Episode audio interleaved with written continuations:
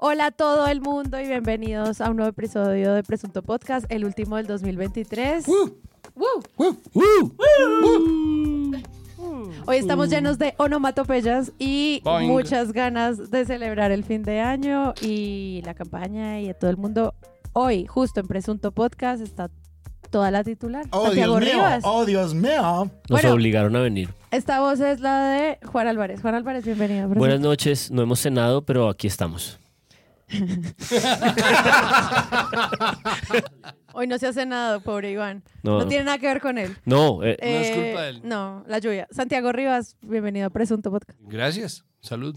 Salud. Si usted tiene algo para brindar con nosotros, hágalo porque lo haremos durante este episodio. María Paula Nosotros tenemos una botella. Yo nunca supe qué agua. pasó con el buzón de tamales de Sara Trejos, pero no, hoy no llegó. Hoy no llegó ese hoy no buzón. llegó. El buzón que Santiago recomendó dejar en cajas. Todo el mundo hizo comida y la tapa. dejó en la casa. No entiendo nada. Y Andrés, Andrés Páramo. Buenas, aquí feliz de estar con la plana mayor. Yo soy Sara Trejo, si no se habían dado cuenta. Gente, terminamos el año, hicimos muchos episodios, aprendimos mucho este año de cubrir una un nuevo gobierno y el episodio que traemos para hoy es, yo creo que un editorial muy precioso en el que quiero ponerlos a reflexionar sobre las grandes narrativas con las que se va este año. El 2023 se va con una marca. ¿Cómo sería recordado cuando estemos viejos y digamos, ¿cómo era el 2023? Y uno, ¡pum!, recuerda cinco grandes narrativas con las que se cubrieron. De eso vamos a hablar hoy en Presunto Podcast. Entonces, antes de comenzar, gracias a toda la gente nueva que se unió a la campaña de Presunto Presenta el 2024. Gracias a los que nos han escrito mensajes de aliento y ganas. A todos los Patreons que subieron sus tiers, a todas las personas que siempre han creído en Presunto, de nuevo, estoy muy sorprendida por cómo la campaña va aumentando y creciendo. Vamos a estar en estas un par de meses hasta que cumplamos nuestras metas.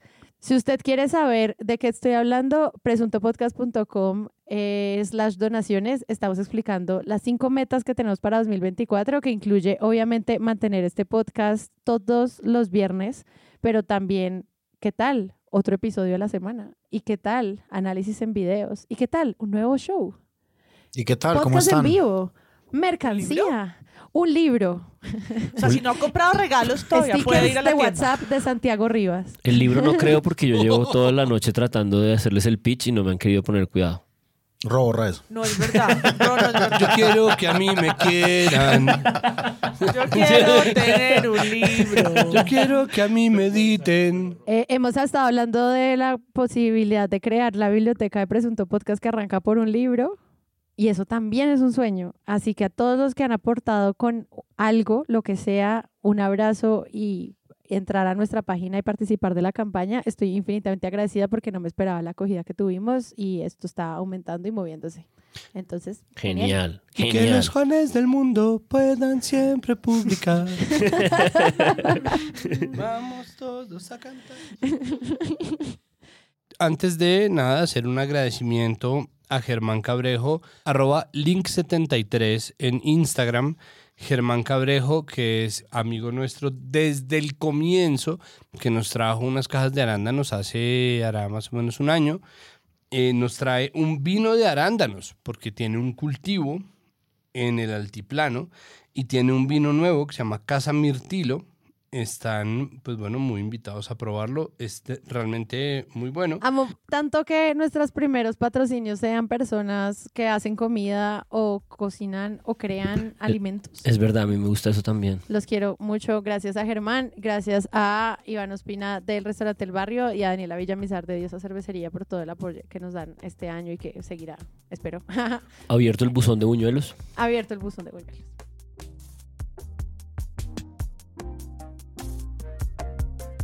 La primera narrativa con la que quisiera que empezáramos. Reflexionemos. ¿Qué hay detrás del mensaje Petro vivió su peor semana? ¿Ustedes qué opinan de esto? Porque si usted es oyente de presunto sabe que lo retomamos muchas veces. Tenemos incluso un episodio que se llama Apocalipsis desde el balcón, otro que se llama Petro la peor semana, otro que es la crisis ministerial. Uy, ¿cuál es ese detrás de cámaras con el que se queda una sociedad cuando eso es lo que le vende el periodismo mainstream, más grande. O sea, hagamos esta primera reflexión de esta primera narrativa. Yo empezaría pensando que eso para mí en mis notas y escuchando otra vez estos episodios, que de hecho empiezan con esta idea de la pluma de ganso, ¿se acuerdan? Ujú. Tema número uno, la denuncia del abogado Daniel Briceño sobre la millonaria compra hecha para la presidencia que sobrepasa los 173 millones de pesos. Un televisor de 85 pulgadas de más de 27 millones, dos vitrocerámicas de uso en cocina por más de 34 millones y dos edredones de plumas de ganso por más de 8 millones de pesos están entre las compras. Mauricio Liscano, director del DAPRE, Eh, señaló con- que... y luego eso va escalando a unas proporciones que pasan por las lo reformas. del DAPRE y Exacto. ahí arrancó, sí, un poquito. Ahí empieza un poco con esa nimiedad y bueno, termina en, en revelaciones significativas como el caso del hijo y sus dudosas asociaciones en campaña. Pero para mí yo leo eso un poco relacionado con la idea de que mm, le ha costado mucho a la oposición posicionar una persona, un nombre, un, sujeto, una colectividad, un gallo, dirían pues. eh, coloquialmente. Hay un episodio eh, de uno de estos de crisis que trabajamos en el que MP cita una editorial del espectador a menos de un año, a casi apenas eh, ocho o nueve meses de gobierno, en el que pues básicamente todo su vocabulario y toda su comprensión es como de un fracaso, ¿no? Yo creo que sí hay como una, una idea de fatalismo detrás de, eh, de esta pregunta y yo creo que eso está conectado con un poco la urgencia de posicionar eso, un gallo, una respuesta, una oposición fuerte. Ahora, me parece que eso también tiene como su lado con brillo, porque eh, creo que mm, parte de esta incomodidad por las reformas, eh, esta incomodidad por el tipo de ministros que entran y salen muy rápido, estas crisis también un poco autoprovocadas, ¿no? Porque eh, parte de estas equivocaciones y de estas eh, narrativas de crisis permanente creo que son resultado también de muchos errores y, y mediocridades del gobierno. Creo que tiene un lado brillante o con brillo y es que pues al final de cuentas también eso produce como una reverberación muy fuerte en las cosas que se discuten. Yo creo que nunca en este país se había como interrogado las EPS como con tanta intensidad, nunca se había puesto en entredicho eh, la fiscalía, el aparato judicial como una posibilidad de entidad que abusa de su poder, el desarrollismo, ¿no? Siempre está un poco una convención de desarrollo, de modelo económico y creo que por más que sea un año difícil de digerir, de descifrar, de entender, toda esta conflictividad y toda esta crisis también pone ahí como en el jardín unas discusiones que de otra manera no habríamos tenido. Me parece muy interesante que plantees desde el comienzo la idea de una oposición planteando una agenda. Yo creo que hay como un desespero un poquito de la oposición, ¿no? Como para lo que decía Juan, no, no solamente nombrar un nombre, sino plantear una agenda.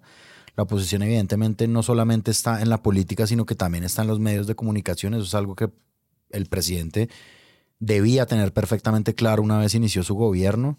Yo creo además que hay como una, una- especie como de escandalitis, ¿no? Eh, cuando salió, esto es una noticia de último minuto, eh, de último minuto no, pero de la última semana, cuando salió este decreto de Gustavo Petro que deroga un decreto abiertamente inconstitucional de persecución de la dosis mínima de Iván Duque, lo que hicieron muchos medios y sobre todo muchos líderes de opinión fue que además establecen una agenda dentro de los medios, fue decir, los jíbaros se van a tomar los parques de Bogotá, la nueva criminalidad va a empezar a existir.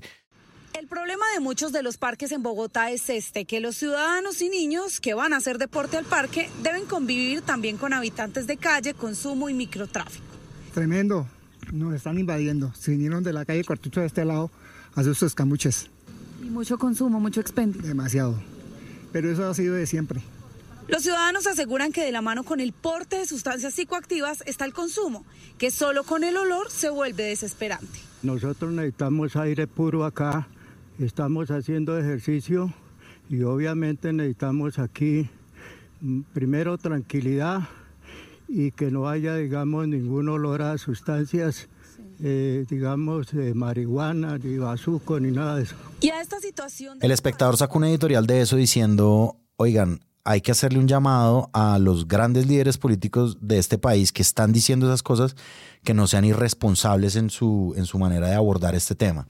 Porque el primero que, o no el primero, pero uno de los que cometieron esos- ese error fue el propio espectador, que en su cubrimiento a la derogación de la ley dice que los traficantes no, serán, no iban a ser perseguidos, algo así. Es una interpretación.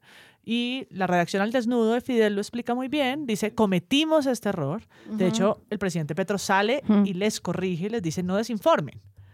y el impacto que tiene eso, uno lo ve mayor. Tuc, tuc, tuc, tuc, tuc, tuc, no, rebota, rebota, rebota, rebota.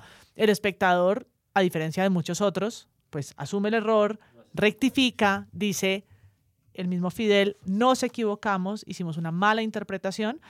Y la manera antipática, pero con la que yo estoy de acuerdo, es que les dicen, pues había que leer. No tenían muchos párrafos. Ahí está clarísimo que no es eso. Pero hay una suerte de sombra que siempre está allí tratando de decir, no, esto, con esto, ahí sí llegó el apocalipsis otra vez. Entonces, pues ese afán también está atravesado por, por el fatalismo, por el negativismo que hace que se cometan estos errores más fácilmente. Y a mí me parece que ese término que usa María Paula, sombra, sí es una sombra que existe en todo el cubrimiento, específicamente la semana de Laura Sarabia, la primera semana de Laura Sarabia en su el cubrimiento que hizo la revista Semana, un cubrimiento, pues sí, con todos estos adjetivos, no, sino con todas estas escenificaciones, ¿no? Se la llevaron a los sótanos, a la niñera, y la interrogaron y no sé qué. Laura Sarabia termina saliendo del gobierno de Petro y a la semana siguiente nos entregan los audios de Benedetti, que son audios sin filtro. Es como cojan estos dos horas de audios, aquí se los ponemos. Mira a ver si encuentra usted Mire a ver una si encuentra noticia, usted querido y cómo reaccionamos ante eso. Preguntémosle a los líderes de opinión. Miguel Uribe, ¿qué opina? Es la peor crisis política en la historia de Colombia. Que es como, mm, ok, el apocalipsis como una especie de paisaje permanente. Total. Y eso, eso fueron marzo-mayo. Dos Sí, meses, marzo-mayo. marzo-mayo. Pues es que el asunto con la peor semana de Petro es que viene siendo todo el año, ¿no? Sin ir más lejos. Nosotros estamos grabando esto el 19 de diciembre de 2023. Y el gobierno de Petro sacó un decreto que hace unas modificaciones en lo que concierne a autorizaciones y licencias relativas a la posesión de semillas, cultivo y uso de plantaciones de amapola, cannabis y coca a entidades públicas para fines médicos, científicos, de investigación e industriales. Y está saliendo un grupo de gente, incluyendo periodistas, a decir que Petro está aprovechando que la gente está comiendo buñuelos en la novena para legalizar los cultivos de coca y de amapola. No es como, pues ahí sí, como, como dice Tomás Molina, que retuitea a un famoso tuitero que está tan a menudo miando fuera del tiesto, diciendo como se va a ir de para atrás cuando se entere cómo se hace la morfina. entonces, pues sí, un poco el man, tanta historia, ahí sí, con, llamen a Diana Uribe, por favor, tanta historia con el, tanta historia con el opio. Berracos, berracos. Y entonces, Entonces, entonces, sin comerlo, ni beberlo, ni fumarlo, ni inyectarlo. Entonces, eh, pues bueno, es decir, es una intención, pues a mí me parece que lo que ha sido un problema es que esto configura o parece configurarse como una intención muy al estilo laureanista de hacer la república invivible. Y es un problema porque yo de verdad hago un esfuerzo muy grande por no creer en conspiraciones, porque sería muy fácil caer ahí. Es decir, es muy fácil caer ahí, volverse el ministro de salud, ¿no? Y simplemente decir que es que todos somos parte del experimento y que todos nos subieron las dosis porque es un negocio. Porque cuando un- algo es una conspiración, todo es una conspiración. Es como, no, man, no es una conspiración. Claro, es que ustedes hacen parte de la conspiración y su papel en la conspiración es decirme a mí que me tranquilice que esto no es una conspiración. De ahí en adelante, pliegue, pliegue, pliegue. Todo. Entonces, la peor semana de Petro se terminó volviendo una línea constante de... Un estado de la materia. Exacto, un estado de las cosas, como todo un era... paisaje del apocalipsis. La peor crisis y ahora en medio de la crisis. Pero entonces bajaba el dólar. ¿Por qué baja el dólar en medio de la crisis? ¿Qué pasa si estamos, no? Todo es absolutamente crisis. 51 movimientos de gabinete, crisis. Entonces, claro, hay cosas que sí son y que no son. Entonces estamos en un constante estado de, pa- de pastorcito mentiroso, ¿no? Perdóneme. yo quiero añadirle una a la peor semana de Petro y fue una columna de opinión que nosotros, eh, sí, masticamos aquí un montón, el Petro Adicto de María Jimena Duzán. Ah, Oh. bueno, claro. Eh, que esa Sí, fue sí. también Sí. otra peor semana de Gustavo Petro. Sí. Es como, tal vez usted no responde porque eh, usted es adicto. Usted es adicto porque es que me dijeron, que me dijeron, que me dijeron. Hay un tema con esto de plantear a Petro en su peor semana que sí tiene que ver mucho con la forma en la que también se informan los datos de las encuestas y de la popularidad, que para mí sigue siendo un fantasma mediático, qué significa esos números de las encuestas y cómo se cubren. Y siento que la palabra que usó Páramo de escandalitis es lo que encierra eso. Es una constante búsqueda de plantear la crisis como buen periodismo Si yo planteo que los gobiernos están viviendo unos procesos negligentes, estoy haciendo buen periodismo. Al final es la conversación sobre, bueno, eso cómo nos informa y de qué manera como ciudadanos estamos teniendo un lugar en esta charla, ¿no?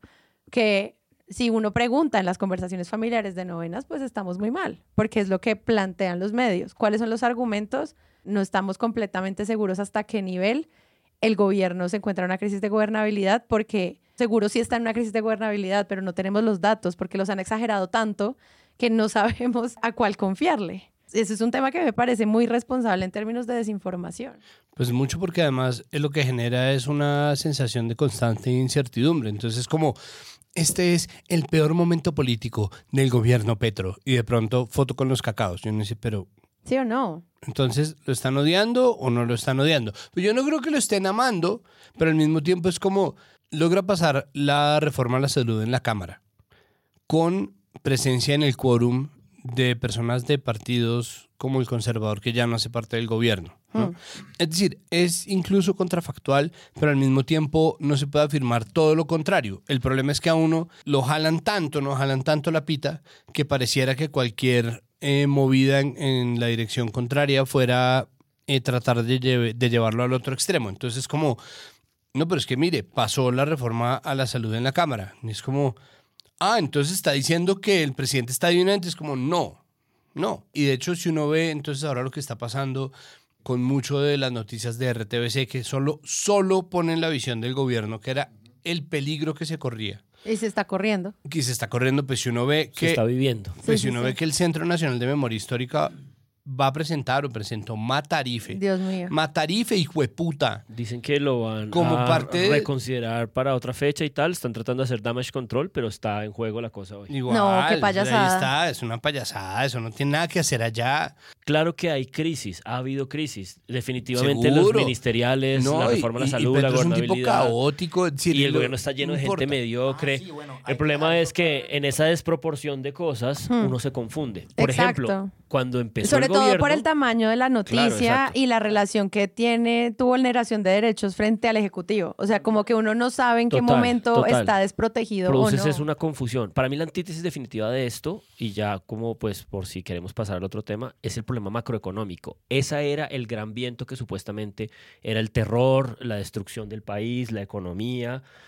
Y no hay un consenso más sutil, menos cubierto, pero más claro que el hecho de que la macroeconomía del país se ha manejado bien. Entonces yo creo que dentro de todo este basural, porque en verdad es un basural y es impresionante el basural, obviamente hay que tener una capacidad de discernimiento y ahí sí le toca, a mí me parece que a la ciudadanía, a los espectadores, a los televidentes, saber cuál noticia es cuál y cuál no. Y eso es un- un- una locura, pues poner a, a la gente a saber eso y a decidir eso cuando la prensa debería ser responsable todo el tiempo. Que en medio de todas estas cosas que suceden, a uno le llegan, por ejemplo, una cosa que tratamos en Presunto también en los episodios pasados, y es el tema de la vulneración de derechos laborales en ciertas entidades del gobierno. Paola Exacto. Herrera puso como una serie de entidades, entre ellas, por ejemplo, Artesanías de Colombia, ¿no? El gran escándalo que, que se reveló. Y eso de verdad es algo, y es algo grave, y es algo para investigar más, y es algo como para que el gobierno tenga en cuenta, en medio de un basural muy grande. Entonces yo de verdad no entiendo cuál es el beneficio democrático que esto tiene, y me parecería de verdad que no es ninguno. Las voy a enumerar teniendo en cuenta nuestros episodios y lo que hemos hecho hasta ahora, pero yo podría decir que el Petro vio su peor semana porque cambió de gabinete muchas veces. Nosotros al final nunca supimos eso en qué nivel era tan grave para la legitimidad de los ministerios. Y el problema que sí resaltamos acá muchas veces es como hay muchos lugares sin ministros y hay muchos lugares sin directores. Eso sí es un tema. No, y porque una, una comparación que es difícil de hacer incluso para nosotros en este ejercicio y es realmente los medios le están dando más duro en ese sentido a este gobierno. Si uno pudiera coger el primer año del presidente Duque, el primer año del presidente Santos, el primer año del presidente Santos. Santos, el primer año del presidente Uribe, el primer año del presidente Pastrana, ¿cómo hacerlo? Teniendo en cuenta que el ecosistema de medios es distinto, ¿no? Es decir, es una comparación que por todos los lados que uno la mire es compleja de hacer, Hmm. porque pues Duque tuvo tres ministros de cultura. Eh, aquí vamos por el segundo. Entonces, ¿no? Eh, también fue una persona a la que algunos medios se atrevieron a decir que tenía problemas de adicción, pero como a fármacos y un problema de presión. Sí, realmente ¿Es más consistente o es que estas pequeñas cámaras de eco son más ruidosas con el presidente Petro? Ten- Sí, tendremos que hacerlo como con Sí. data, robots y Por- cosas para exacto. saber cuál es el real Porque yo a veces creo que acá gritamos más duro, Sí. pero de pronto no es más. En algunas cosas como el cubrimiento de la vicepresidenta, Mm. vicepresidenta Francia Márquez, sí creo que no, ¿sí? No, para allá vamos y es, allí hay un problema contundente, incluso incomparable, porque eh, no hay cómo medir para atrás Mm. en otros, en otros gobiernos eh, tal racismo. O no así, pues porque no estábamos hablando del mismo cargo, en fin. Entonces sí es algo que me parece que es difícil a veces, ¿no? Como... mm, Claro, y también mirar cómo con retrospectiva también es difícil porque los gobiernos son tan distintos y el reto que le planteaban a los medios desde este podcast cuando llegó Petro es cómo vamos a cubrir un gobierno de izquierda cuando O sea, el- siempre el- hemos el estado cáncer de haciendo Santos también un fue debate al respecto. paila. Exacto, total. Gran debate. Otro tema sobre Petro vivió su peor semana, de nuevo, el personaje Laura Sarabia, moviéndose cada vez que cambiaba de cargo, salía, entraba y volvía, y ahora está haciendo la reunión con los cacaos. Y eso solo demuestra que la primera noticia en la que plantearon esa discusión tal vez no era la peor semana de Petro. Y es como, como hacemos como oyentes de estas noticias para encontrar esos balances, en qué momento uno en serio sí se asusta. Que el siguiente que les quería preguntar para que lo pasemos es Nicolás Petro, el hijo, la familia en crisis. Ese también hace parte de la peor crisis de la historia del presidente. ¿Cómo vieron ese cubrimiento con su familia? Porque creo que fue fundamental para este año. Bueno, con el patrocinio de la familia Petro, porque eso no, se, eso no sería posible de no ser por Juan José Petro Pa- y, padres e y Juan hijos. Fernando, Juan Fernan- por Juan Fernando Petro. Eh, si no fuera por Nico y Juanfer, sería muy difícil tener este... Es que ni siquiera puedo decir que sea un papayazo, es simplemente el poder. Es decir, yo trato el poder como si se tratara de una sustancia. Para mí el poder es una droga.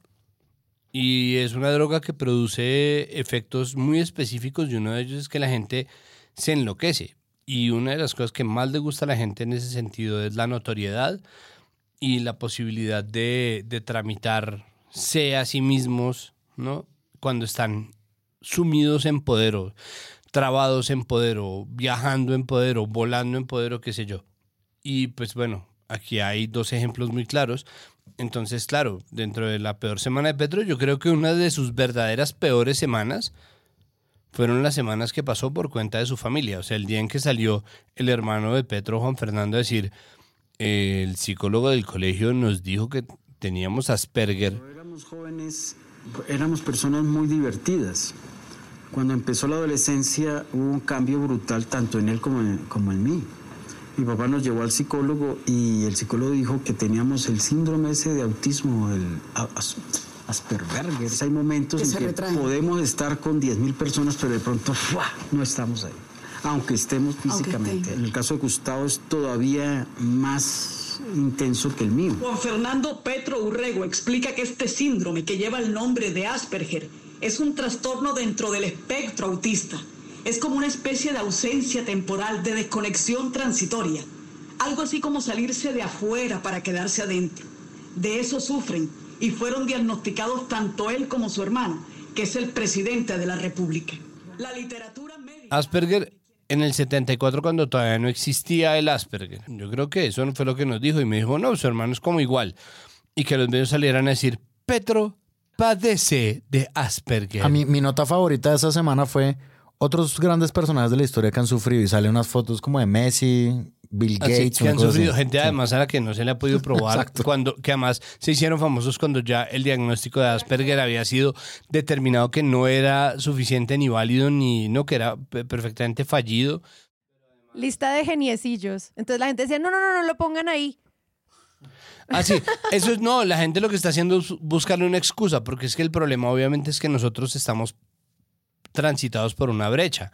Y en esa brecha además termina cayendo todo el mundo. Termina cayendo, por ejemplo, la gente que tiene un diagnóstico que lo pone dentro de- o que la pone dentro del espectro autista. Porque es, entonces, eh, la gente que dice que eso es una excusa o que padece de o que es incapaz de, termina poniendo a la gente que sí tiene una condición dentro del espectro autista a explicar una y otra vez que no es un padecimiento, que esto tiene tal o cual síntoma, que por favor, no, como, y en ese por favor entiendan que es esto, esto y esto, le están haciendo gastar un montón de tiempo a gente que de verdad pues está metido dentro de estos diagnósticos, que son neurodivergencias, que no son malas, que no tienen nada que ver con un padecimiento, que no se sufren, pero que terminan metiendo toda la conversación. Y es lo mismo, como cada vez que, que Nicolás Petro tiene un testimonio, todo el mundo termina cayendo allá y obviamente, pues ahí sí hay noticia. Es decir, el problema es que ahí sí hay una noticia. Eh, quiero aclarar algo. Sí. Que es importante aclararlo. Eh, que de los dineros que recibimos Daisuris y yo, sí. de Santander López Sierra y de Gabriel Isaca, ni mi papá ni el gerente de la campaña, Ricardo Roa, sabían de, de, esos recursos, sabían que, que, nosotros recibíamos esos aportes y obviamente no sabían que, que, que parte de esos aportes yo lo utilizaba para, para la campaña. Es importante hacer esa aclaración. Sí. Pero bueno, hay otras circunstancias. Pero hay otras platas. personas. Eh, sí, eso es importante. Hay otras, platas que sí entraron y que él sí sabía, como lo de Euclides. Bueno, eso ya yo no puedo comentarlo, Vicky. Eh, pues estoy en un proceso de, de, negociación con la fiscalía. Hay muchos hechos, muchas personas, muchas situaciones. No me cuente detalles. Frente al tema del cubrimiento de la familia Petro, hay todo un tema que lo vivimos durante este año, que es en este proceso de escandalitis de la peor semana de Petro. Lo único con lo que nos quedamos fue con inicios de titulares, sino con investigaciones completas. Y este es el momento en que no sabemos la respuesta de cómo tratar a la familia de Gustavo Petro porque los procesos penales son más lentos que las actualidades de los medios. Entonces, claro, ese cubrimiento a ti te deja una sensación inicial que te da una perspectiva sobre cómo relacionarte con el gobierno que te está rigiendo ahora, pero sin una respuesta final, porque al final como que todo este tema de la actualidad termina mezclándose y no tener esa certeza me parece desinformante. Entonces, es una, es una, es una narrativa como incompleta. Porque son certezas que te van a durar por siempre. Es que ese es el problema. Es que crean un entorno en donde la gente ya escogió lado. Entonces, la gente que ya decidió que Petro es culpable de todo lo que haga su hijo, lo va a seguir pensando incluso si la justicia prueba todo lo contrario. Y la gente que cree que Petro es absolutamente inocente, si la justicia prueba todo lo contrario de lo que ellos piensan, igual van a pensar que es una conspiración. Entonces no hay verdad, es simplemente ¿A qué equipo vas a pertenecer? ¿Vas a pertenecer al equipo que cree que Petro es el responsable de todas las cagadas de Nicolás Petro Burgos o al que cree que Nicolás Petro Burgos es un saboteador? Claro, pero es que el punto no es si uno está a favor o no de estas personas. es que cuando yo mm. quiero saber cómo se está llevando a cabo el gobierno, los medios tienen que dejarme claro que no es la peor semana de Petro, sino el inicio de un proceso penal. sino el inicio de la peor semana. de la peor década. De la peor década. Pero que al menos me lo digan en esas palabras y que no yo me quede con eso. A esto, entonces quisiera llevarlos ahora sí a nuestra segunda narrativa, que es la relación Petro-Barbosa, la tensión perpetua.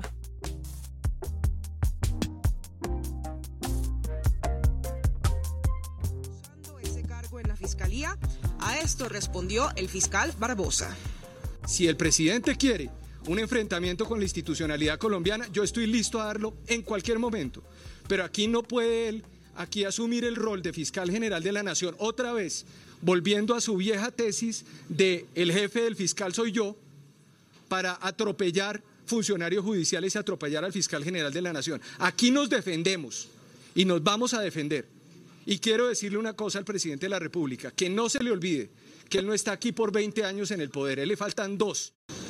Barbosa asegura que hay... La voz de Francisco Barbosa hablando con énfasis en todas sus presentaciones públicas porque se puede ser personaje público en Colombia incluso careciendo completamente de carisma.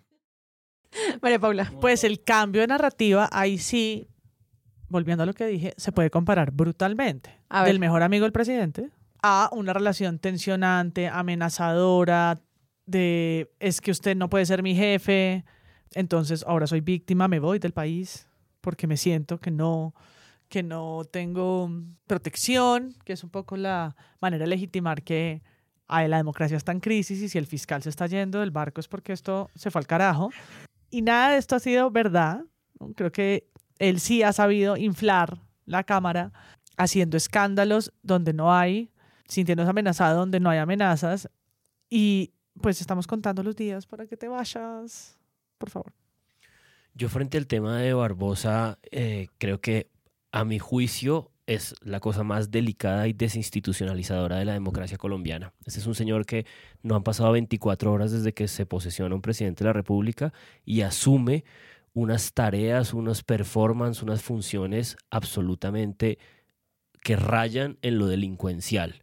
Este señor, hay una cantidad de información que ha salido en, los últimos, en el último año sobre la cantidad de cosas que la Fiscalía detiene, esconde. ¿Quién ha visto a la Fiscalía General de la Nación antes haciendo tres, cuatro audiencias para precluir y tratar de detener investigaciones delicadas como eh, la de Álvaro Uribe. Como sea, además. Pero para no extenderme y para no repetir una cantidad de cosas que yo creo que hemos tratado sobre esta tensión que me parece es como la tensión de base de la democracia colombiana en, en el último año, recordar el episodio de Dime Corfi, en el que yo creo que ahora que vamos a entrar en el tema de premios presunto, ciertos periodistas, entre ellos Gustavo Gómez, eh, de la mesa de la mañana de Caracol, hace una lectura absolutamente cerrada y eh, literal del propio comunicado que el Grupo Aval presenta para tratar de explicarnos y de escondernos. Como así el Grupo Aval no presenta la verdad en sus comunicados? ¿Hay que hacerles fact-checking,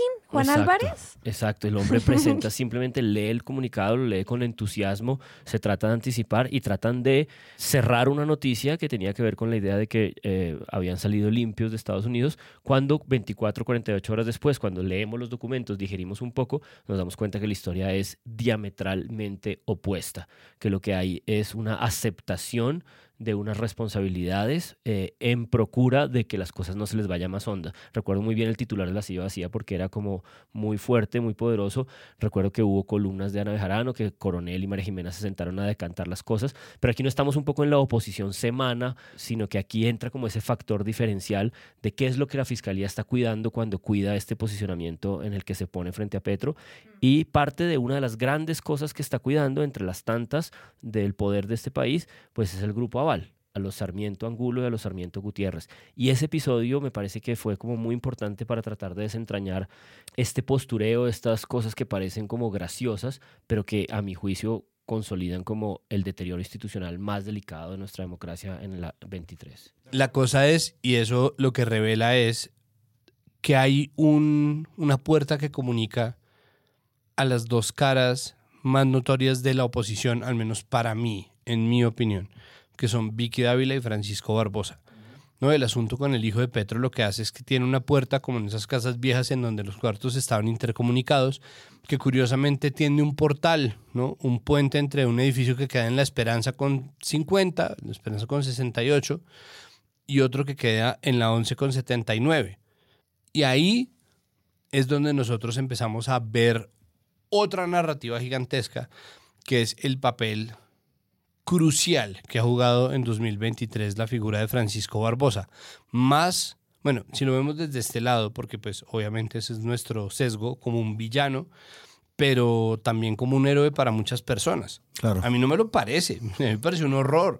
y además me parece que es sustentable y objetivamente un horror. como el principal opositor, como claro, el, principal qué gran rol democrático, el fiscal oponiéndose al presidente. que está poniéndole un freno, porque es que además dentro de, la, dentro de la narrativa de la crisis, la narrativa de la crisis está directamente comunicada con la narrativa del dictador, que era realmente una narrativa de 2022, como se va a pegar del poder. O sea, ellos se imaginaban que en el momento en que dijera el discurso de posesión fuera, y desde aquí se instaura la dictadura del proletariado de Colombia. Y ahí íbamos a estar en un país absoluto, eh, Corea del Norte. O sea, y, y, cuando no, además, esa narrativa que se inventan los mismos medios, cuando no se convierte Colombia en Corea del Norte, salen a celebrarla los mismos imbéciles que se la inventaron. Tenemos que celebrar que no nos convertimos en Corea del Norte. Es como, eso te lo inventaste tú, eso te lo inventaste tú. Entonces, dentro de esa narrativa, quien supone que es un freno, ¿no? Quien supone que es la cortapisa para que esto no pase es Francisco Barbosa. ¿Por qué? Pues porque él es precandidato presidencial. Yo estoy de acuerdo con Juan Álvarez, es un deterioro institucional grande. A mí me parece además que no hay un llamado total de los medios, pero sí parcial de algunos medios en decir, salgamos por favor de este laberinto de la discusión pública entre Petro y Barbosa, porque eso le está haciendo daño al país. Em, y un llamado a que, un poquito lo que decía María Paula y casi en llanto, por favor, puedes irte. porque es verdad. Sí, y no solamente es como por favor puedes irte, sino es también por favor Corte Suprema podrían elegir la nueva fiscal y destrabar un poquito el proceso institucional que tenemos aquí en ciernes y que está de verdad perjudicando a una gran parte de la sociedad colombiana. Yo además también creo en como el calificativo que le dan al, al fiscal Francisco Barbosa de precandidato presidencial y de verdad es una vergüenza que lo traten de otra manera que no sea esta. O sea, Barbosa debería ser visto racionalmente por los medios de comunicación como una persona que abiertamente está haciendo política y a la cual uno no le puede creer todo, porque lamentablemente eso es lo que está sucediendo. Y que creo que en estos casos es fácil, es tan fácil de detectar que los titulares de los medios podrían decírnoslo, como fiscal Barbosa hace política mientras opina estas y estas cosas. No, fiscal Barbosa tiene un comentario sobre, sino ¿Cuál es, ¿Qué es lo que nosotros necesitamos saber como ciudadanos de la Fiscalía en relación a las declaraciones del fiscal? ¿En qué momento tiene resultados reales, no mentira? Que ahí, digamos, ese seguimiento a la Fiscalía lo mencionamos en el episodio pasado. ¿Y en qué momento está haciendo como una postura de seguimiento y control desde, la, desde, el, desde el sistema penal. Ir a abrir el Congreso de la Andy, a dar un discurso para que todo el mundo lo aplaude de pie, como lo saquen en hombros, ¿no? Como, gracias fiscal, es su trabajo, ¿no? Porque hay un montón de cosas que son su trabajo y que no, con las cuales no ha cumplido tampoco, ¿no? Y las cifras son muy duras y el año pasado él estaba terminando eh, con una declaración de que él había esclarecido los feminicidios. Pongan atención a este nivel de declaración Todas abstracta. las denuncias de Barranquilla. Todas esclarecidas. Y es como ya sabemos quién fue. Lo agarraron, Eh, no. No, lo procesaron, Eh, ña. Lo acusaron, no. ¿Tienen a alguien en la cárcel? Mm, sí, es un porcentaje, Pero tenemos, esclar- pero tenemos esclarecidos todos los casos de Barranquilla. Según la metodología, sí, exacto, que es lo que hablábamos la vez pasada con la columna de Joey Ackerman. Sí, ¿no? sí, sí. Estándares de esclarecimiento que no son internacionales, que se los fabricaron y se los inventaron para poder aparecer ante los ojos y los diagnósticos y los números como gestores de una cosa que no existe. Claro, y frente a ese tema, entonces, la reflexión de nuevo sobre la narrativa, ya que pues que nos convoca específicamente ese tema es cómo se le hace seguimiento a estos funcionarios y es a la luz de sus funciones, no hacia otras cosas que no tengan nada que ver, como en estos casos que es construcción de la oposición. No es un partido político y no estamos en elecciones. Son organizaciones que existen por una razón y siento que no centrarse en eso, de nuevo, desinforma. Y nos quedamos con Petro Barbosa, la atención perpetua, sin claridades. O sea, se acaba el año y yo siento que la gente no puede dar una opinión informada. Al ninguna duda. Pero a mí me queda, a mí me queda por siempre una, una cosa que dijo eh, Juan en este podcast, y es que este país cree que es presidencialista, pero es un país eh, De que le... eh, sí, es un país de fiscales, es Sí, un país que sí, sí, termina 100%. Utilizando su fiscal para rendirle pleitesía a los presidentes, porque eso es un poco lo que no, pues Valdivieso, Naranjo, Montalegre, o sea, como miren ustedes el que ustedes quieran, todos cargan con la sombra de haber Igualito. sido obsequiosos con el gobierno. Néstor Humberto Martínez. Néstor, Néstor Humberto. Néstor Humberto, además, que es el autosabotaje número uno, ¿no? La experta enviada por la ONU ya dijo que efectivamente hubo un entrampamiento por parte de la fiscalía. Finjamos sorpresa. Fijamos, exacto. ¿Qué? A mí se me cayó en ese momento el esfero que yo tenía. Y lo perdí. Que para efectos de la narrativa es mejor que sea el teléfono porque si no me tocaría cambiarlo. Tuve que sentarme y descubrir que pues sí, que una vez más el fiscal termina siendo el, el- la puntilla que clava el cuadro, ¿no? O, eh, que cuelgan, ¿no? Y, y que para nosotros es Colombia y, y que lo están utilizando por primera vez como un freno y contrapeso en un sistema que nunca lo considera un freno y contrapeso, pero que se está agarrando de lo que puede porque al otro lado pues está Miguel Uribe Turbay. Claro. El de líder de opinión. Consultado por los medios de comunicación, sí. La fiscalía tiene un montón de herramientas de modus operandi. Es una planta de 20 25 mil personas. Tiene una cosa que se llama la policía judicial. Ellos eh, tienen la potestad de definir qué es eh, una prueba en un proceso Claro, penal. claro, y a quién Eh, acusar, es- y tienen, sí, tienen todo. unos poderes muy sofisticados. Y para lo que aquí nos compete, esa amalgama, esa alianza, esa relación tan evidente y tan descarada con un medio de comunicación como la revista Semana, hace que una de las cosas que ellos tienen capacidad de hacer, que es investigar a una persona, imputarla y luego pedir una medida de aseguramiento, que es definir eh, de las distintas 10 medidas de aseguramiento que existen, una de las posibles es ir a una cárcel en detención preventiva.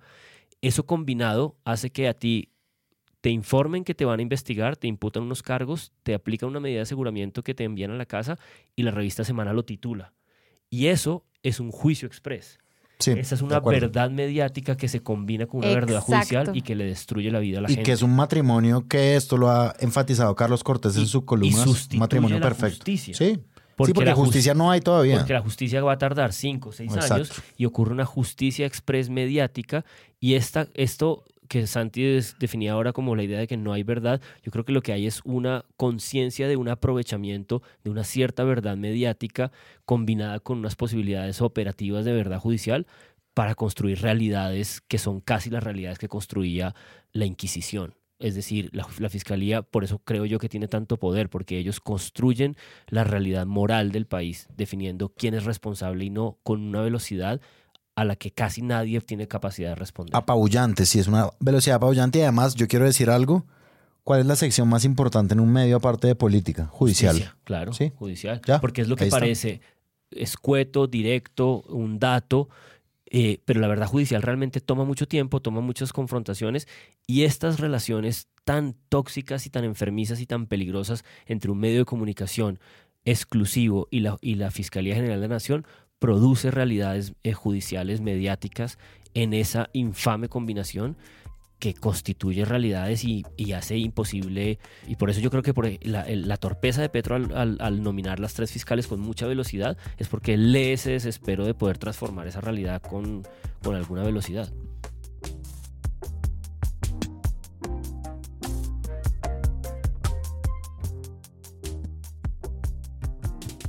Narrativa número 3 del cubrimiento de los medios y de nuevo al Ejecutivo. Lo voy a plantear así, ustedes me dirán. Francia Márquez, sí, pero no así como es ella. Es decir, negra. Ajá, gracias. Anticapitalista. Como sin las maneras, ¿no? Como esas no son formas. Yo siento que las razones con las que se cubre a la vicepresidenta a la luz de su gestión está más pensada en las decisiones personales que ella toma sobre su vida, pero también de un seguimiento al, al cargo que yo por primera vez lo veo de cómo se cubre una vicepresidenta. Yo sí lo esperaba. Ha sido fatal y tenemos pésimos ejemplos. Eh, Francia Márquez se va de safari, Francia Márquez está en sudadera. ¿Acaso eh, vivir sabroso se opone a que usted viva en la casa de la vicepresidencia? Eh, Porque va en No, es helicóptero. vivir No, sabroso. ah, es eso vivir eso allá. es lo que usted quería. Sí, sí, sí. O sea, vivir sabroso Ah, sí, para usted es tener esta, esta cama en la casa anexa a presidencia. Y ¿no? plumón Es de no sé qué. Sí. Ah, plumón. Es que eso era. Ah, es que. No, es que Petro no llegó a tal vaina. Es que estaba viviendo sabroso. No, es que mire que eh, Francia tiene gripa y dijo que no pudiera trabajar hoy. Ah, claro, es que está viviendo sabroso. Exacto. La desconfiguración de ese término adrede, porque si el primer mes se cometió el error por ignorancia, todos los demás fueron deliberados. Utilizar mal el vivir sabroso, jugar con eso, chistín chistón, pésimos todos. Y unas marcas en los medios que yo creo otra vez deliberadas de racismo y de clasismo son lo que quedan del cubrimiento de Francia Márquez. Tanto así que a mí no se me olvida en la feria del libro, con mucha vergüenza, que Chimamanda Adichie haya tenido que arrancar su discurso diciendo, venía en el avión para acá, invitada principal de la feria, o una de las tantas, que abrió la feria, y me entregan un periódico en el avión para leer, venía con mucha emoción a conocer a la primera vicepresidenta negra en Colombia, para leer que la manera de cubrirla es que se va de safari. Y todos en el auditorio como, no puede ser, maldita sea. Hoy le haremos el control a un safari costosito. Ay, sí, les hablo del tan cuestionado viaje que realizará la emperatriz, digo, la vicepresidenta Francia Márquez, para la tierra ancestral del África a partir de mañana. Y se jodieron. Ah, el periódico que le dieron. El periódico que le dieron ese día decía que la presidenta que iba a hacer una, un viaje diplomático por distintos países del continente africano, Importante. claro, Sí. porque se van a hacer acuerdos, hay toda una movida de política internacional, estaba mal resumida en un safari. Y esto es lo que, con lo que empezó Chimamanda, así mostrando en el auditorio y todos los que estábamos ahí como, bueno, bienvenida, bienvenida. Estaba en el avión y se me acercó una señora y me dijo, pero, ¿qué se va a hacer Francia Márquez Ah, de al África? ¿Cuánta gente se está llevando? Le tocó Yo de me compa- pregunto. Le tocó de compañera de avión. De Marisabel Rueda. Pero, Y entonces, al mismo tiempo, ¿qué importante esas voces, ¿no? ¿Qué Esas visitas. No, o sea, no se entiende la... O sea, por ejemplo, cuando estuvo el cubrimiento de las posibles relaciones entre Colombia y países africanos, que son fundamentales para el desarrollo económico de lo que muchos académicos hablan del sur global, no se habla de eso.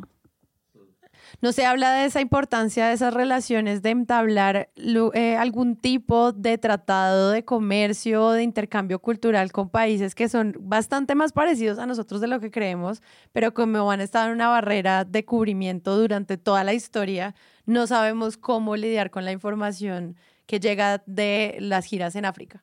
Entonces, a mí eso también me sorprendió mucho durante todo el año porque Francia igual lo iba a hacer mal. No importa ella qué hiciera en esos lugares, el cubrimiento es, no lo está haciendo mal, se está gastando la plata que no debe. Ella se está gastando la plata que no debe. Creo que esa es la, al final la línea con la que se lleva el caso vicepresidencia. Pues hacernos sentir, pues esto además o- obedece a un tropo viejísimo. Reagan tenía mm, un tropo que él mismo montó, que era el de un poco como los pequeños príncipes del welfare, ¿no? Como los pequeños príncipes del estado de bienestar. Y era gente que se inventaban el cuento, que es el mismo cuento que se le inventan a uno de no, es que eh, estas personas ni siquiera son sus hijos, eh, son niños que ellos se roban para poner a, a- a bailar en la calle, o es que ellos no son desplazados, ellos se inventan un cartel, que son eh, obviamente la percepción de una mentira que evita que uno se piense por qué uno estaría en un mundo tan de mierda que tendría que fingir ser desplazado para gastar para ganar algo de plata no en la calle pues es ese mismo sesgo racista que puebla el mismo mundo que está dominando o el, mu- el mismo mundo del que nacen los medios de comunicación que nosotros solemos analizar. Nosotros, personas blanco-mestizas, en nuestra generalidad, pues trae consigo el sesgo inmediato de esta gente quiere vivir de la teta del Estado y, está, Claro, claro, y- claro. y su vida nos cuesta un montón, ¿no? Entonces, cuando llega una persona de estas que causó conmoción, por un lado por el símbolo que era, de nuevo, yo acudo de nuevo a mi analogía del abismo que nos separa, ¿no? A unos y a otros. Entonces, por un lado, en un lado de la brecha era la cosa más simbólica del mundo, como una líder ambiental que traía consigo un premio, que tenía su vida amenazada, que no había podido durante mucho tiempo realmente prosperar como lo haría cualquier político habitual de carrera que estudió tarde, pero no tan tarde derecho, pero a quien nadie le dice abogada, que llega a la vicepresidencia O de doctora. un país o doctora contra todo pronóstico y que se convierte en un símbolo solamente para que su gobierno la silencie, porque es que además eso también es verdad De acuerdo, sí, de acuerdo. y termina convirtiéndose en noticia simplemente porque a la gente le parece, a Vicky Dávila le parece y a un montón de periodistas les parece que tener a Francia Márquez en nuestro país es muy caro. Que es muy caro, que si Hmm. tiene una casa en Dapa, porque ¿de dónde sacó tanta plata? Que si tiene que ir en, en- en helicóptero hacia su casa, El crédito el hipotecario. cambio climático. Ahora sí les importa el hijo de puta cambio climático.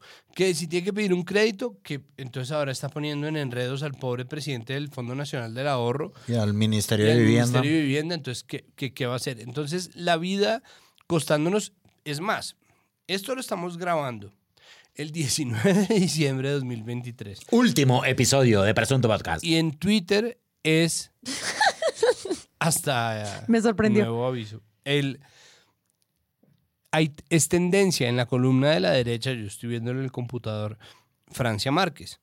Entonces yo puse, a ver, a ver qué ha pasado con Francia ahora. ¿Ahora qué? Ahora que, ahora que se Ahora qué plata Francia. se- se Francia se comió una Milky Way. No, Francia se sentó en, no sé, eh, que es carísimo, masa. No, cualquier co- una Coca-Cola, se puede tomar una Coca-Cola, sí. ¿De dónde saca plata usted para...? No, y eso además lo heredó también de Petro, porque a Petro... Alpargatas. Hace cuatro sí, sí, sí. años, ah, pues lo que decían ustedes en el sí, sí, sí. episodio pasado de las alpargatas, no, pues se acuerdan que Luis Carlos Vélez decía, pero ¿cómo una persona como usted, una persona como usted tiene una casa en Chía de En Chía, mil sí. millones de pesos? Como, yo tengo un sueldo, ¿no? Entonces, bueno. o que Entonces, sé cuando intentó irse a sus vacaciones antes de ser presidente y ya. Ah, sí, a ahí Italia, ¿no? arrancamos Ah, a- sí, vamos a calmarnos aquí. Entonces, pero además, pero además uno le decía a gente que uno considera que tiene criterio y decía, no es que es ostentosa, porque tiene que llegar en, en helicóptero. Es como, deja la vida en paz. O sea, como, es una cosa que estamos nosotros revisando desde el minuto cero. Entonces, ¿saben por qué Francia Márquez es tendencia hoy, 19 de diciembre, martes de 2023? ¿Qué plata se gastó, Santiago? No, porque hay gente africana varada en el Dorado. Y entonces la gente está echándole la culpa de eso a Francia Márquez, porque dicen que Francia Márquez, como África no tiene nada que ofrecernos, ¿no? Como esa es la idea que nosotros tenemos en nuestro país, que África no tiene nada en absoluto que ofrecernos. ¿no? Un país blanco que ya superó todos los problemas del sur global y que No. ahora solamente se apresta a ser epítome de prosperidad y desarrollo, entonces, ¿qué nos tiene que ofrecer África? ¿Qué nos puede ofrecer África? Entonces lo que están diciendo es, eso es Francia Márquez, eso fue los, los castillos en el aire que les fue a dibujar Francia Márquez a la gente en el África. O sea, es culpa de Francia Márquez que haya migrantes africanos que vengan a Colombia. Yo no sé qué están haciendo acá. Yo no sé qué están haciendo acá. Yo no sé si están en plan legal, ilegal. Yo no sé si vienen de países que tengan con nosotros acuerdos diplomáticos. Yo no sé si tengan algún problema diplomático acá. Yo no sé si no tienen plata y están varados en el aeropuerto. Yo no sé si no pudieron pasar los papeles de migración. Nadie sabe. Solamente se sabe que hay africanos y a la gente no le gusta ver africanos negros en el aeropuerto y siente que eso es un signo de deterioro y le está echando la culpa de ese signo de deterioro a Francia Márquez porque Francia Márquez se fue al África. Ese es el nivel de elaboración en el que nosotros estamos. O sea, ese es lo largo que se estira esa pita, es eso. Ese es el nivel de racismo que nosotros tenemos acá.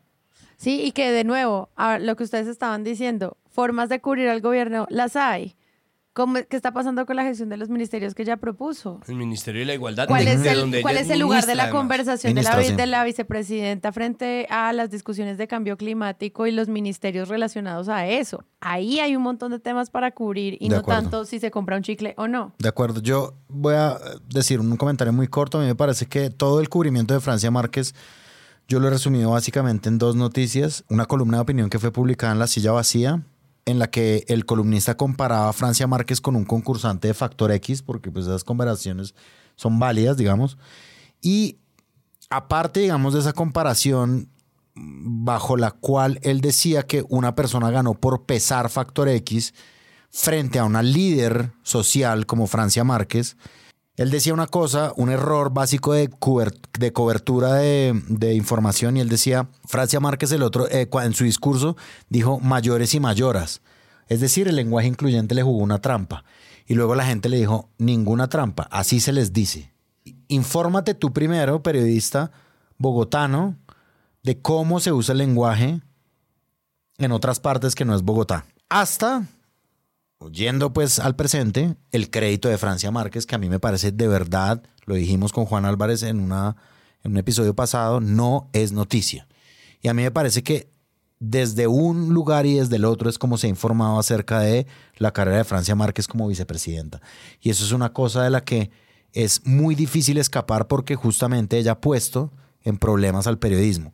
Ahora, yo, al igual que Santiago, Santiago es un término silenciada por el gobierno, sí es una funcionaria que ha estado ausente, cuyas únicas presencias en los medios son estas pequeñas polémicas racistas, Pues la- básicamente. no, y la entrevista criticando o diciendo, haciendo autocrítica, diciendo no hemos cumplido, me siento decepcionada. Yo creo que el gran problema es que al gobierno sí le importa un montón lo que digan los medios. Es decir, ya vamos a llegar allá, pero a mí me parece que al gobierno Petro sí le importa un montón lo que digan los medios. Claro. Como no es como, vámonos tesoro, no te juntes con esta chusma. No, van. Sino que ellos, entonces, si Francia sale en cambio diciendo que está decepcionada porque siente que no han cumplido, hay alguien en el gobierno diciendo, primero el helicóptero, segundo la casa y tercero esto. Entonces, hay alguien que sí está copiando de eso Sí, sí. porque este gobierno, por favor, vengan y me la pidan, pero es muy godo, es muy godo. Y dentro de lo godo también tiene precisamente estos sesgos. Y es que el problema además es, miren por favor, a la hora de ver el asunto Francia Márquez, qué tan poquito se parece a lo que le toca pasar a las mujeres, porque a las mujeres les toca muy heavy. A Francia Márquez le toca 10 veces más heavy. Como el nivel de estigmatización, los discursos que se hacen hablando sobre Francia Márquez, las cosas que se le achacan, pues esto de África que ya es absolutamente demencial, que no es un medio, yo no he visto un tweet de un medio, pero he visto a gente reaccionando a esto, pero eso es, eso es producido por la manera en que se narra la figura de Francia Márquez. Y eso es una cosa sistémica porque se está haciendo desde el comienzo sobre un disgusto y sobre una perplejidad y sobre una sorpresa y sobre una indignación que solamente puede derivarse de algo que realmente saca a la gente de sus casillas.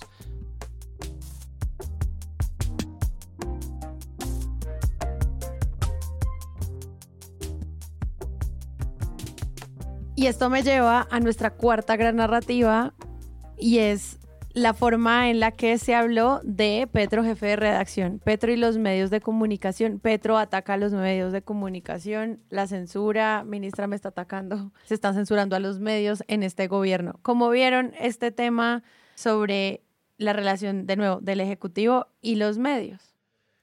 En, ese, en esa disputa de un episodio que hicimos sobre el jefe de redacción y retomando un poco lo que decía Santiago, por supuesto que a ellos les interesa lo que dicen los medios, es decir, esa es su gran impugnación y es que no logran entrar como una conversación suficientemente ecuánime o suficientemente balanceada a su juicio. Y a propósito de este tema, yo solamente rescataría pues una de las cosas como que fueron y vinieron y que me parecieron como un poco dolorosas, difíciles. Eh, recuerdo que en ese episodio Páramo citaba a Andrea Aldana, y es que en las esquirlas de todos estos episodios acaba siempre golpeada la flip, porque en las redes sociales eh, le caen, porque la gente se confunde de cuál es su función, porque en esta urgencia de esa ecuanimidad, de esa búsqueda de un tribunal que haga esa tarea ética de quién lo está haciendo y quién no, piensan que la Flip tiene esa tarea y, no es así. Y siempre aparecen los periodistas que independiente de su lugar de denunciación, saben que la Flip los ha ayudado, los ha defendido eh, y, y por más de que es difícil encontrar un periodista que sea propiamente el que interpele a la flip, al contrario, son muchos periodistas defendiéndola permanentemente.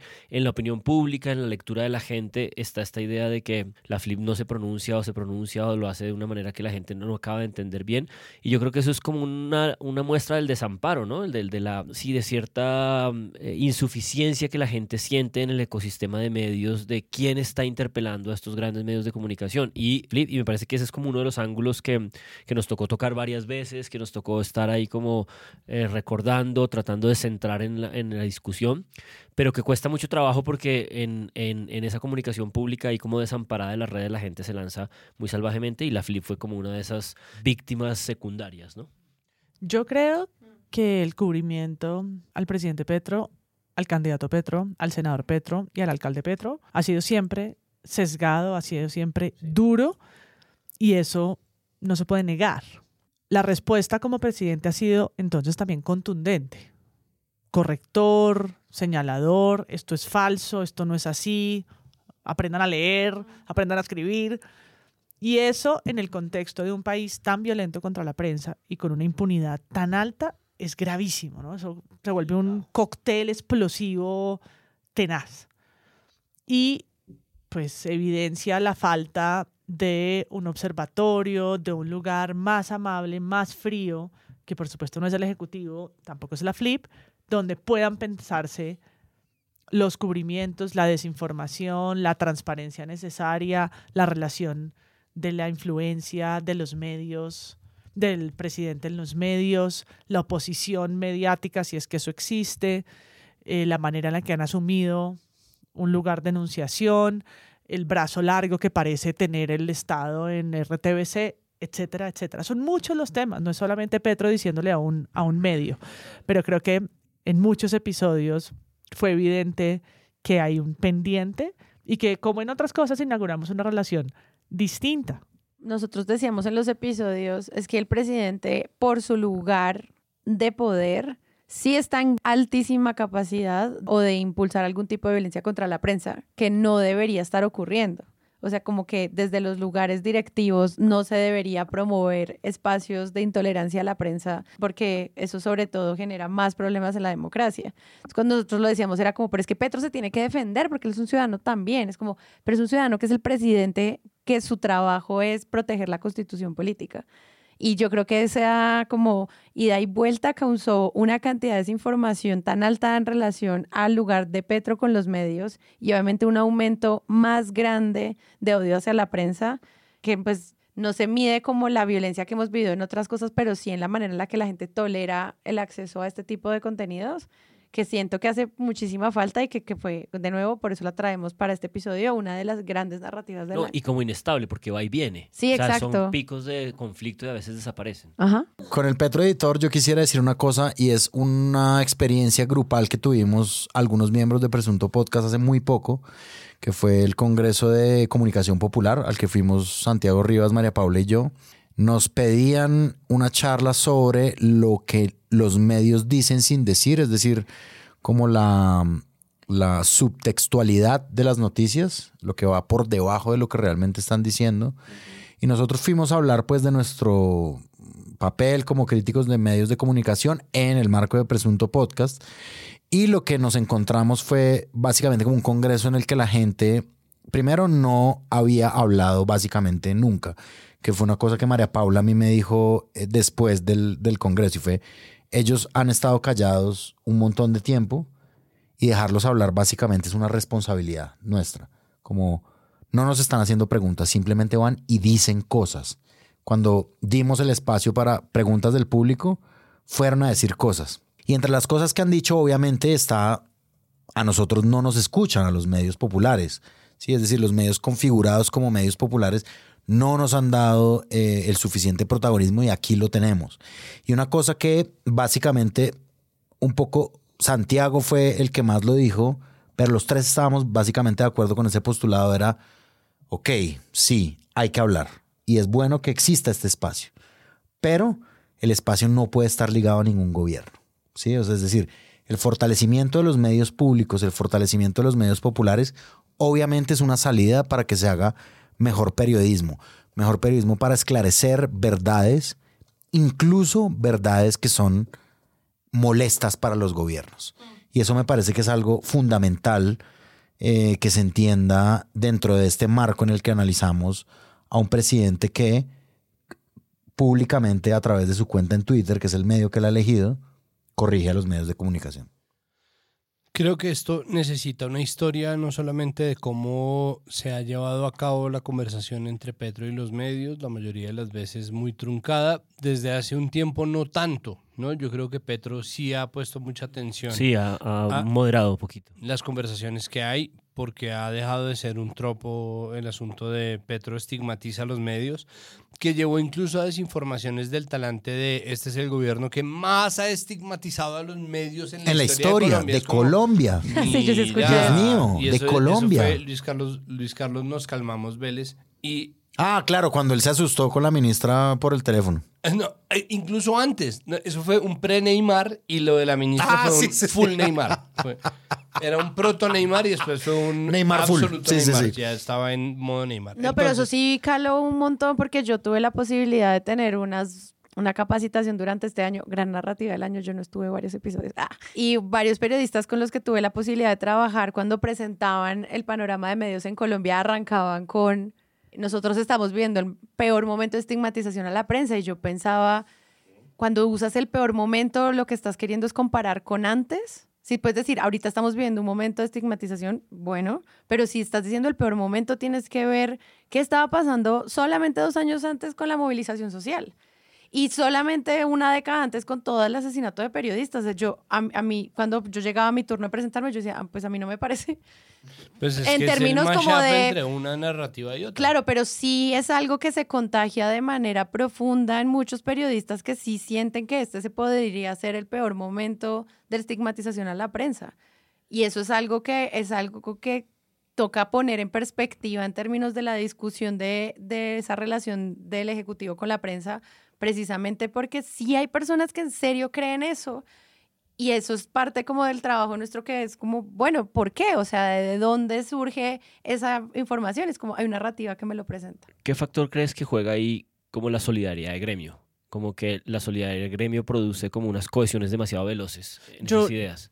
Yo no creo que exista tal, es decir, como solidaridad de gremio periodístico, me parece que eso no va, esa frase, esa frase es una contradicción. No, pero fuera de chiste, yo creo que no hay de eso. Yo creo que hay una alineación porque, porque estar más cerca al poder es una tradición de la cultura mediática del país que se pega a la pauta publicitaria, a las familias de la élite dueñas de los periódicos tradicionales, pero no creo que ya sea solidaridad. Es muchas veces incluso la pereza y, y el no salirse del lugar donde el medio ha estado siempre, que ha sido históricamente arrodillado al poder y mucho menos vigilante. Y ahora cuando le da por ser el perro guardián que nunca ha sido, los errores que se cometen en el camino son muchos, porque yo espero que el 2024 nos dé para hacer un análisis así a las entrañas de la pauta, a las entrañas de ese brazo silencioso que es la economía de los medios con el dinero público. Fuera del ombligo Bogotá exclusivamente, estoy diciendo cómo funciona eso en Medellín, cómo funciona eso en Barranquilla y cómo esos poderes regionales mueven el poder nacional, cómo nos metemos a mirar los no estímulos que están entregando al sector, lo que va a pasar con los comunitarios, ¿no? Esa relación con la que gracias a la ley TIC que quedó choneta y a otros asuntos del marco regulatorio de los medios, es que hay unos problemas como estructurales que no se derivan del petroverso ni de nada, son por culpa de cómo el ecosistema mediático está, existe en Colombia. Mm. La extinta ANTV, lo que pasa con la CRC, lo que es el MINTIC, cómo se fomentan contenidos periodísticos. Eso es una discusión que no le compete solo a este gobierno, podemos echar para atrás, o sea, hola, eh, el ministro que prometió que vivíamos digital hace como 10 años. Y eso siempre sale como, me da la impresión a mí, una investigación muy de vez en cuando, como un exabrupto, una denuncia, pero nunca hay como una comprensión del ecosistema y su vínculo con la pauta. Pues es que ahí está el asunto. Es decir, precisamente creo que el activo principal de los medios tradicionales es la urgencia y la posibilidad de prolongar la urgencia durante semanas, meses y años. Entonces, pues es que ahí está la plata. Esa es la plata de los medios. La plata de los medios no es otra plata.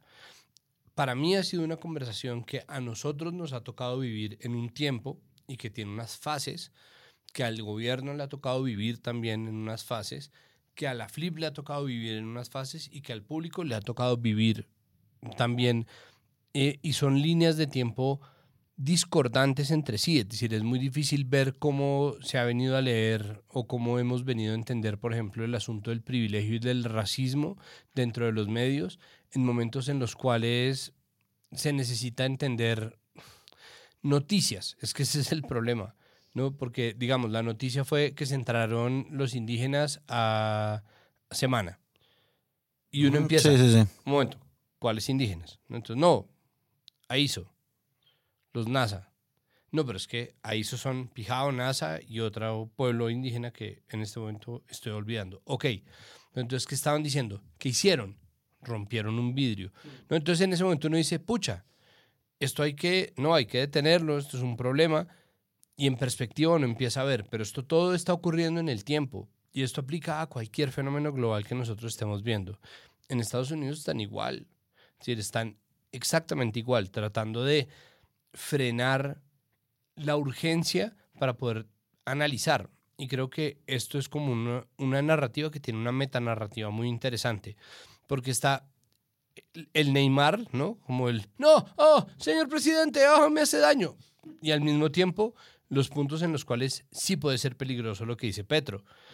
Los momentos Claro. en los cuales los medios están efectivamente mintiendo y es evidente que están mintiendo, pero además los momentos en los cuales son periodistas los que están mintiendo, Hmm. no necesariamente los medios, no necesariamente desde los tweets de los medios. No vamos a hablar de semana, pero hay muchos otros que tienen sus noticias en su feed, pero su director o su periodista más visible sale a decirlo y de inmediato empieza a aparecer, ¿no? Hemos tenido un montón de entrevistas que se hacen posteriores a notas que se hacen sin verificación, audios que se pasan o muy editados o absolutamente sin editar, sin ningún contexto. Entonces hay un problema con los medios. La cosa es, debería resolverse desde el poder y al mismo tiempo hay un público y hay un público dentro del público que está cada vez más informado y dando una conversación que es muy útil. Y ahí tenemos nosotros como presunto podcast unos y unas interlocutoras que son pues muy exigentes, pero digo, está Miguel, así como está Lorena, arroba Siberia, y está Isis Giraldo, y está, hay un montón de gente que está poniendo una conversación de muy alto nivel que yo no creo que nosotros terminemos nunca de dar, pero que está puesta en ciertos puntos neurálgicos claves, y es, ¿quién debería regular esto? Entonces, dentro de esta conversación, hay gente que piensa que el gobierno o el Estado, No. de- depende de qué tan malatestista sea uno, y equipar Estado con gobierno, debería hacerlo. A mí también me parece que no. Es decir, a mí me parece que efectivamente no. Y eso tiene un montón de consideraciones jurídicas complicadísimas.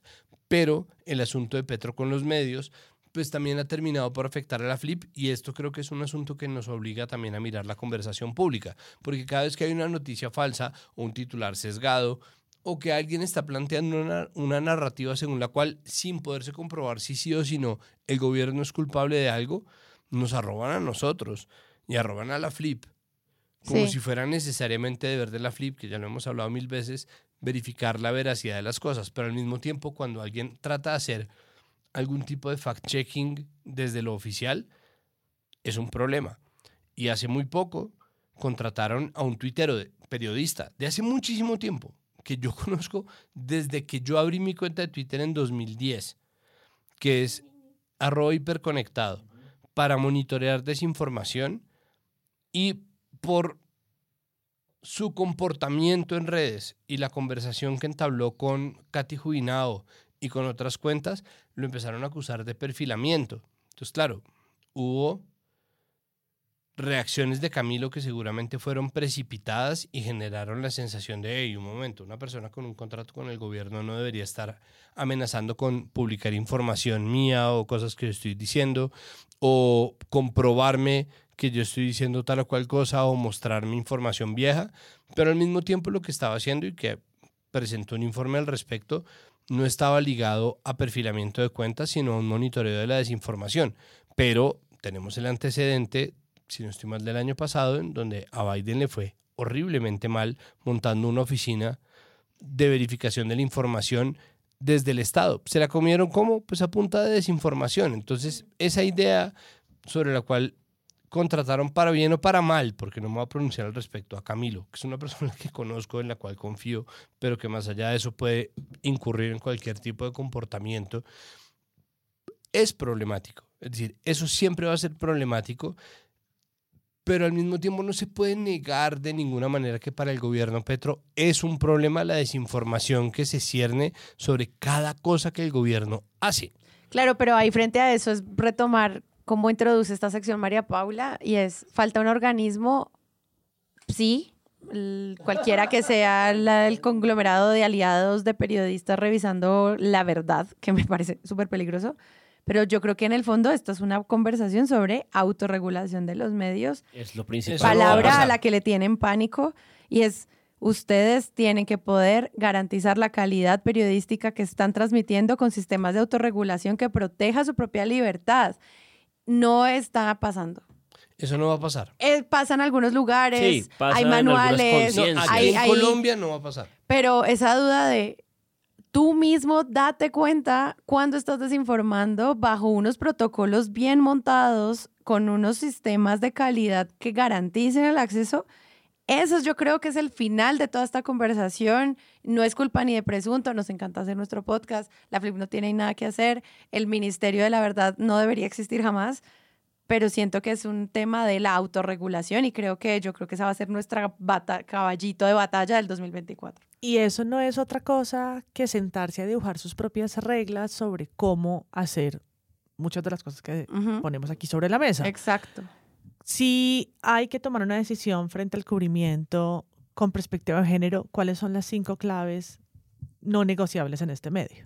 Cuando se va a hablar de la vicepresidenta, ¿cómo cuáles son los prohibidos y cuáles son los permitidos y desde qué ángulo? Cuando se está hablando de ciertas fuentes, si es la fiscalía, donde se corrobora. Eh, ya hay unas pautas, hay unas eh, sentencias de la Corte que son muy interesantes la del colombiano que interpuso la periodista Vanessa Rosales es ejemplar cuando tiene que ver con género y lo que las salas de redacción deberían empezar a pensar. Ahí está la tarea hecha. La sentencia de Matarife es, una, es un ladrillazo, es larguísima, pero lo que hay allí sobre desinformación y veracidad es importantísimo. Entonces, hay unas písticas. Claro. Eh, ¿Cuántos medios tienen manuales viejos para allá arrumados? que no se tienen en cuenta en la sala de redacción de verdad, verdad. Creo que por las manos de muchos que estuvimos en clase de periodismo hay un manual de semana, pues juas, juas, es viejísimo, es como los 90. Se supone que el país de España lo, lo, renueva cada dos, tres años. Y claro, y esos manuales lo que te dirían es, termina las investigaciones antes de publicarlas. Hay incluso, por, ejemplo, por ejemplo, hay incluso fallos como el de como el que perdió séptimo día con eh, la comunidad indígena sobre el cubrimiento étnico. Entonces, hay cosas. no es como que autorregulación suena como una cosa horrorosa que, tenemos que hacer, no, tenemos que inventar. Está re, lindo. Y además yo creo que ese es un lugar de coincidencia con la propia participación de la gente en redes sociales. Yo creo que la gente también piensa en eso eh, espontáneamente. Sí. Pues, este, este es el año en el cual Semana acabó por destruir la solidaridad de gremio que quedaba. Como en el momento en que de verdad esto, esta protesta de AISO se mete en semana. Mucha atención, una delicada situación se presentó hace pocos minutos en la sede de la revista Semana. Eduardo Hernández, ¿qué pasó? Amile, muy buenas tardes. Hace minutos un grupo de indígenas se metió al edificio donde quedan las oficinas del Grupo Semana. Parquearon un bus frente a las instalaciones y por lo menos 50 de ellos entraron al lobby del edificio, rompieron uno de los vidrios de la puerta y después saltaron los torniquetes de seguridad. Durante varios minutos desde ese lugar lanzaron arengas contra la revista Semana y otros medios de comunicación, pero no ingresaron a los pisos superiores. Se parten dos o en muchos pedazos, ¿no? Porque es como si repudiamos que estas cosas se hagan y al mismo tiempo no podemos evitar hablar de esto. Y cada vez hay más gente que dice, no puedo avalar que estas cosas pasen o se hagan, que esto se diga, porque es que antes de esa protesta estaba Semana poniendo que una niña había sido violada durante la manifestación y que el perpetrador sería un miembro de la minga que trajo Petro a protestar.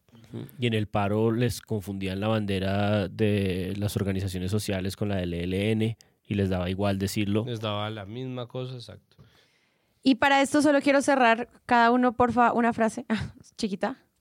La última narrativa que encierra al final todo es, si haces mal este gobierno, se acabó la posibilidad de que la izquierda siga en el poder nos vamos a volver todos de derecha, esto salió mal, aquí ya no hay marcha futura en términos de esta conversación, desde un lado del otro, la oposición y la no oposición. ¿Cómo ven esa, esa, esa historia? Porque sí siento que se narra desde cada uno de los fracasos, de nuevo retomando a Petro vio su peor semana, Petro no tiene una relación con la fiscalía, no hay una vicepresidenta, no hay medios de comunicación. En conclusión, si haces todo mal, esto pues ya, o sea, esta, era nuestra única oportunidad y se quemó. Sí. Bueno, en el caso de Colombia, pues es un poco inútil la pregunta porque pues ya es una cultura de derechas, pero sobre todo creo que nunca nos hemos preguntado lo contrario, es decir, cuando todos los gobiernos de derechas lo han hecho mal y han abusado del Estado y han abusado de ese poder, no puedo eh, nombrar la cantidad de ocasiones en los que eso ha ocurrido, nunca nos hemos preguntado por el costo de radicalización hacia la izquierda de esas experiencias. Es decir, si tú compruebas que has asesinado a 7.000, 8.000 jóvenes de barrios populares, ¿por qué nunca nadie se pregunta qué incidencia tiene eso en la radicalización y en el ir en armas de esos tipos de sujetos? Yo creo que hay un seguimiento general del mundo que está haciendo eso. Hay una cosa y, y, es, esa es la única narrativa que no sería contrafactual, salvo por el hecho de que la gente no era de izquierda cuando se volvió de derecha. Hay mucha gente que no se identifica con un lado o el otro. Pero pues claro, nosotros estamos viendo a Meloni en Italia, hace rato a Orbán en Hungría, hace rato a Duda en Polonia y estamos viendo a Trump en Estados Unidos y ahora vemos a Milei y vimos además el proceso constitucional. Entonces, pues esa es una de esas narrativas tan difusas y tan polvorosas que todo el mundo está tratando de encontrar un lugar. Entonces, la misma gente de centro está diciendo que la gente se quiere volver de derecha y que por eso es una oportunidad para el centro, pero luego dicen que el centro existe.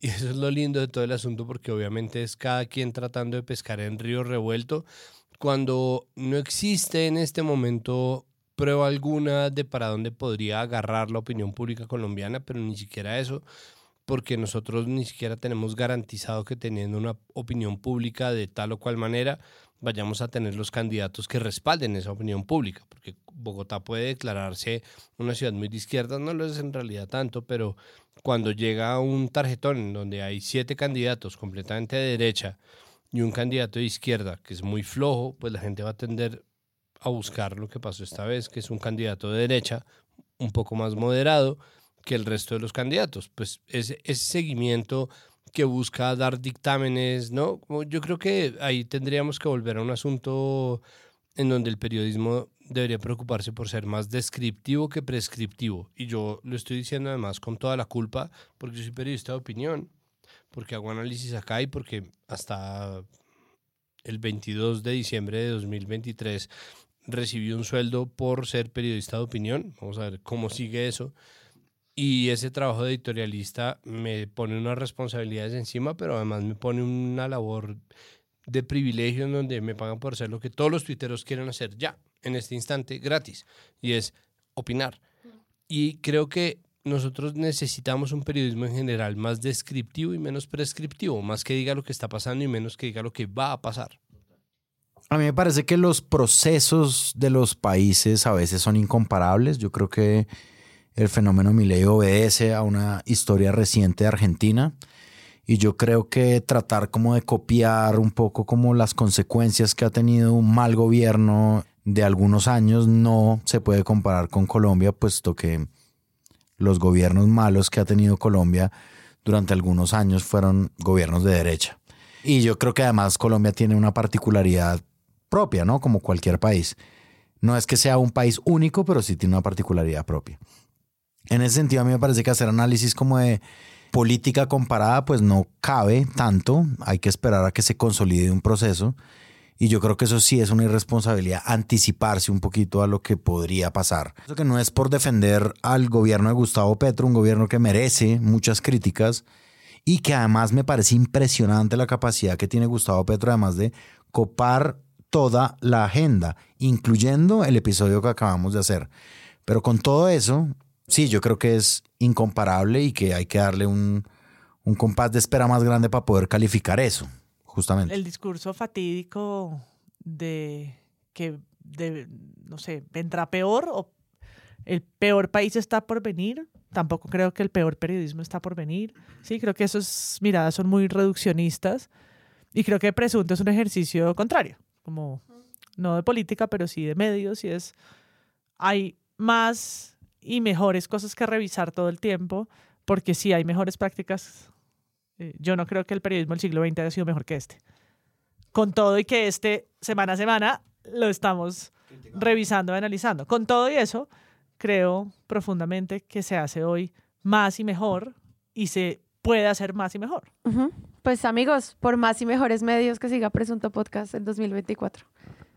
Estas fueron las eh, narrativas que creemos marcaron la historia del 2023. Eh, obviamente se van a complementar con nuestros episodios en enero de los legendarios ya, premios Presunto. Les vamos a mantener al tanto de lo que va a ser esta campaña del próximo año, pero sobre todo eso que dice María Paula. Nosotros en Presunto no queremos menos medios, queremos más y queremos mejores. Total. Y eso es lo que vamos a seguir buscando. Muchas gracias, amigos. Feliz año. Uh, feliz, año. Feliz año. Felices Pa, pa, pa, pa, fiestas. pa, pa. Cordial saludo. Hasta Amigo, se estaba cantando a Donai cuando se fueron a hacer pipí. No, Fue eh, fantástico. Daniela. Ah, Aunque Daniela. me muera. Dejaré a Daniela. Si Daniela no me Daniela. quiere. No me caso con ella. ¿Daniela es el periodismo? No me No. caso con él. No me caso con él. Aunque me duela. Y amigos, yo soy Sara Trejos. Nos vemos en el 2024. Hasta la próxima.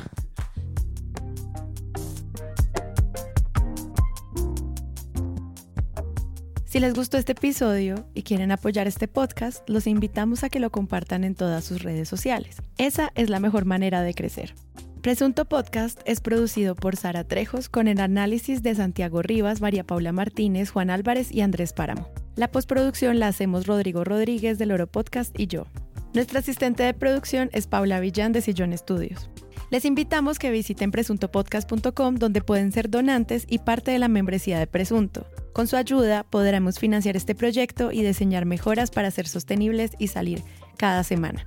Al mismo tiempo, en la misma página pueden encontrar el ingreso a nuestra comunidad de Discord, que si no saben qué es, imaginen un super chat donde cada tema tiene su propio canal, desde una selección de memes y titulastres, pero también canales de crítica de medios sobre periodismo de género, internacional, ciencia, político, cultural y chequeos. También pueden escucharnos en nuestro canal de YouTube y en todas las plataformas de podcast. En algunas de esas plataformas nos pueden dejar calificaciones y comentarios. Eso siempre ayuda a que otras personas nos encuentren. Presunto Podcast es producido en Sillón Estudios, una red de podcast independiente donde pueden encontrar otros podcasts. Gracias a ustedes por escuchar. La próxima semana esperen un nuevo episodio.